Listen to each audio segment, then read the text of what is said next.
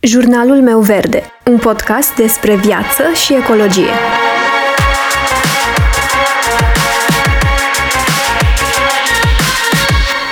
Bună, eu sunt Alexandra și tu asculți Jurnalul meu verde, un podcast despre viață și ecologie.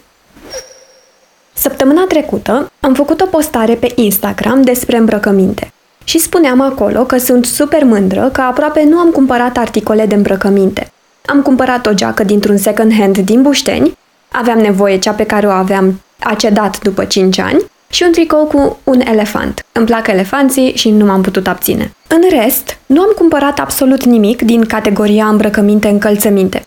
Pur și simplu nu am avut nevoie de nimic. Însă postarea aceasta m-a făcut curioasă să caut și să citesc mai multe despre risipa din industria modei și cum putem fi mai cumpătați. Motiv pentru care mi-am notat în jurnal mai multe idei pe care le voi împărtăși și cu voi astăzi. Există mai multe teorii cu privire la începuturile obiectelor vestimentare. Teoria conform căreia oamenii au apelat la haine pentru protecție, pentru soare, frig, ploaie, o alta care spune că oamenii au simțit nevoia să se îmbrace din rușine și teoria cu cea mai mare credibilitate, și anume că hainele au avut la început un rol cultic, ritualic. Însă, indiferent care ar fi teoria corectă, Cert este că de-a lungul timpului îmbrăcămintea a suferit numeroase modificări. Scopul hainelor s-a transformat, a devenit din ce în ce mai amplu, astfel că acestea au căpătat în timp și puterea de a ne îmbunătăți respectul de sine, de a ne da o anumită stare de spirit sau de a influența felul în care suntem priviți de cei din jurul nostru. Dacă vorbim despre zilele noastre, cred că nu dăm hainelor importanța pe care de fapt o merită. Hainele sunt practic imaginea noastră, însă de cele mai multe ori cumpărăm articole vestimentare într-un mod compulsiv, fără să ne gândim înainte dacă avem cunoștințe despre ce ne avantajează, despre materialele din care sunt confecționate, dacă sunt suficient de confortabile și așa mai departe. Și cu toate că vorbim mai mult despre libertatea de a fi noi înșine, ne trezim că tot noi judecăm oamenii în funcție de hainele sau brandul pe care le poartă. Poate de aceea, în zilele noastre, lucrurile legate de modă, stil, lucrurile ce țin de fashion în general, sunt percepute de o parte dintre oameni ca fiind un subiect banal și superficial. Însă acestea au sensuri mai profunde decât am fi tentați să credem. De fapt, stilul vestimentar dezvăluie despre noi lucruri pe care poate nici nu le conștientizăm. Prin hainele pe care le purtăm, putem exprima extravaganță sau rezervare, să spunem că suntem mai degrabă conservatori sau să arătăm pasiunea pentru sport. Practic, prin stilul nostru, ne putem face cunoscută personalitatea. Iar ce aș vrea să mai adaug este că stilul este de fapt diferit de ceea ce înseamnă modă. Practic, stilul este ceea ce ne reprezintă ca personalitate, ceea ce rezonează cu noi în mod natural. Și asta indiferent de ce este popular. Iar termenul de modă se aplică hainelor sau accesorilor care fac parte din tendințele modei actuale.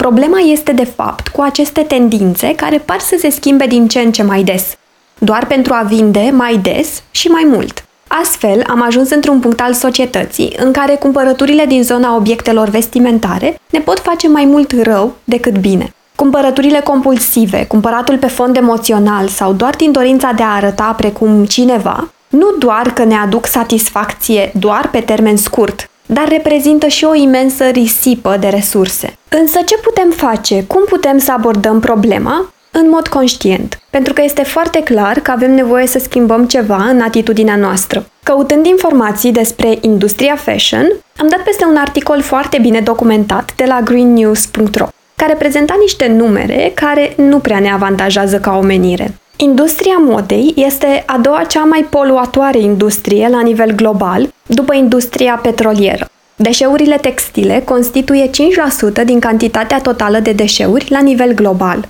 Industria modei este responsabilă pentru 20% din apele uzate ale planetei și 10% din emisiile de carbon. Și poate și mai grav este că în procesul de vopsire, se folosesc milioane de tone de chimicale care sfârșesc prin a ajunge în mediu și care se descompun în sute de ani. Și nu numai chimicalele sfârșesc în mediul natural, dar și fibrele de plastic. Conform programului Națiunilor Unite pentru Mediu, industria de fashion a contribuit la poluarea oceanelor cu aproximativ 1,4 milioane de trilioane de fibre de plastic din cauza utilizării fibrelor sintetice precum poliesterul, elastan, licra, nylon, ajung în ape anual microplastice din haine care sunt echivalentul a 50 de miliarde de sticle de plastic. Și nu numai poluarea reprezintă o problemă, ci și resursele consumate. Pe lângă faptul că în proces se irosesc anual între 10 și 20% din materialele textile produse, cantitatea de apă folosită pentru a produce un singur articol este îngrijorătoare. Conform Greenpeace, pentru a crea o pereche de blugi se consumă 7000 de litri de apă, iar pentru a produce un tricou este nevoie de 27.000 de litri. Iar lucrurile stau foarte rău și în ceea ce privește reciclarea. Deși 95% din ceea ce ajunge la groapa de gunoi ar putea fi valorificat, doar 15% dintre deșeurile textile sunt refolosite. Nu zic acum că ar trebui să renunțăm cu totul la producția hainelor, ci doar că ar trebui să transformăm ideea în sine, viteza și calitatea la care producem articolele noi. E drept, va dura ceva timp până vom reuși să facem asta, să schimbăm practic întreaga industrie. Însă ce putem face la nivel individual până atunci? Cum putem să abordăm problema într-un mod ecologic și sustenabil? În primul rând, ne-ar ajuta puțină ordine în viața noastră. Am experimentat pe pielea mea să am multe haine. Realitatea este că din patru rafturi imense pe care le aveam, purtam de fapt hainele care se aflau pe un singur raft. Cele în care mă simțeam cel mai bine și care îmi veneau cum trebuie. Restul erau păstrate în ideea că poate voi avea nevoie, poate mă voi îngrășa sau alte motive de genul. Și de fiecare dată când deschideam dulapul, simțeam că mă sufocă, că spațiul este doar tixit cu lucruri și că nu este deloc inteligent folosit. Acum dețin doar un raft și simt că este suficient. Însă mi-ar fi plăcut să aud de mai de mult despre Marie Kondo, creatoarea metodei prin care îți faci curățenie în viață, pentru că aș fi știut de la început care este problema. Ar trebui să păstrăm doar ceea ce ne aduce bucurie. Marie Kondo a scris patru cărți despre organizare care au vândut milioane de exemplare în întreaga lume și este și gazda unui show pe Netflix foarte popular și pe care l-am văzut și îl recomand, despre organizarea casei. Principiile de bază ar fi simplifică, organizează și depozitează. Iar povestea scurtă cu pașii ar fi următoarea. În primul rând, trebuie să stabilești cu ce anume începi, pentru că este important să faci curățenie pe categorii și să aloci o zi, dacă este cazul, pentru fiecare categorie în parte. Pentru curățenia generală, ordinea recomandată este îmbrăcăminte, cărți, documente, altele și amintiri. Pasul următor este să scoți toate obiectele care aparțin categoriei respective, de pe rafturi, din sertare și alte cotloane, și să le pui în mijlocul camerei. Apoi le pui pe categoriile sugerate de ea. Fuste și pantaloni, tricouri și bluze, haine care se agață pe umerașe, accesorii, haine pentru evenimente și încălțăminte. Apoi, cel mai important pas și cel la care îmi doream eu de fapt să ajung, este despărțirea de obiecte. Ea spune să luăm fiecare articol vestimentar în mână și să ne întrebăm, îmi aduce bucurie acel obiect? Dacă răspunsul este nu, obiectul nu își mai are locul la noi. Însă cel mai important este să facem un efort și să răspundem foarte sincer la această întrebare. Pentru că treaba este ca și rezolvată dacă reușim să răspundem la întrebarea aceasta, dacă ne aduce bucurie acel obiect. Și mă gândesc că metoda aceasta este foarte bună și pentru a ne arăta nouă, de fapt, ce și cât avem. Cel puțin atunci când vorbim despre haine, mi se pare foarte util. Prin acest proces va fi mult mai clar ce avem, ce purtăm și ce nu vom purta de fapt niciodată. Mai mult decât atât, putem chiar vinde articolele pe care nu le mai dorim, ajutând aceste haine să circule, să fie purtate, să nu zacă în dulapul nostru, așteptând să fie poate purtate într-o zi. Sau chiar poți face o faptă bună și le poți dona. Am găsit mai multe locuri unde le poți dona, trebuie doar să cauți pe Google și să vezi ce opțiuni ai în zona ta.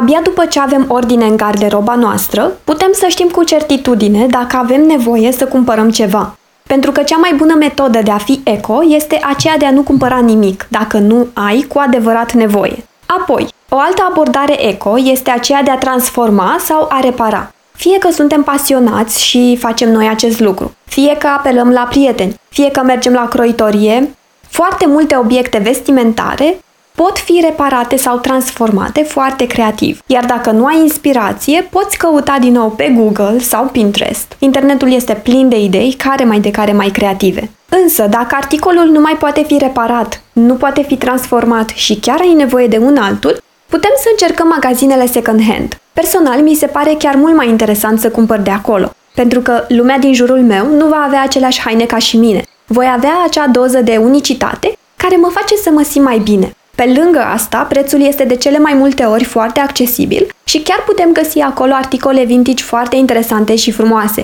Găsim inclusiv piese de colecție. Și indiferent de unde alegem să cumpărăm, ar trebui de fiecare dată să ne punem niște întrebări înainte. Chiar am nevoie de acest tip de articol? Se potrivește cu stilul meu? Se potrivește cu restul hainelor pe care le am? Pot să-l combin cu ce am deja pentru a forma un nou outfit? Se așează bine pe mine din punct de vedere mărime, culoare, material și așa mai departe?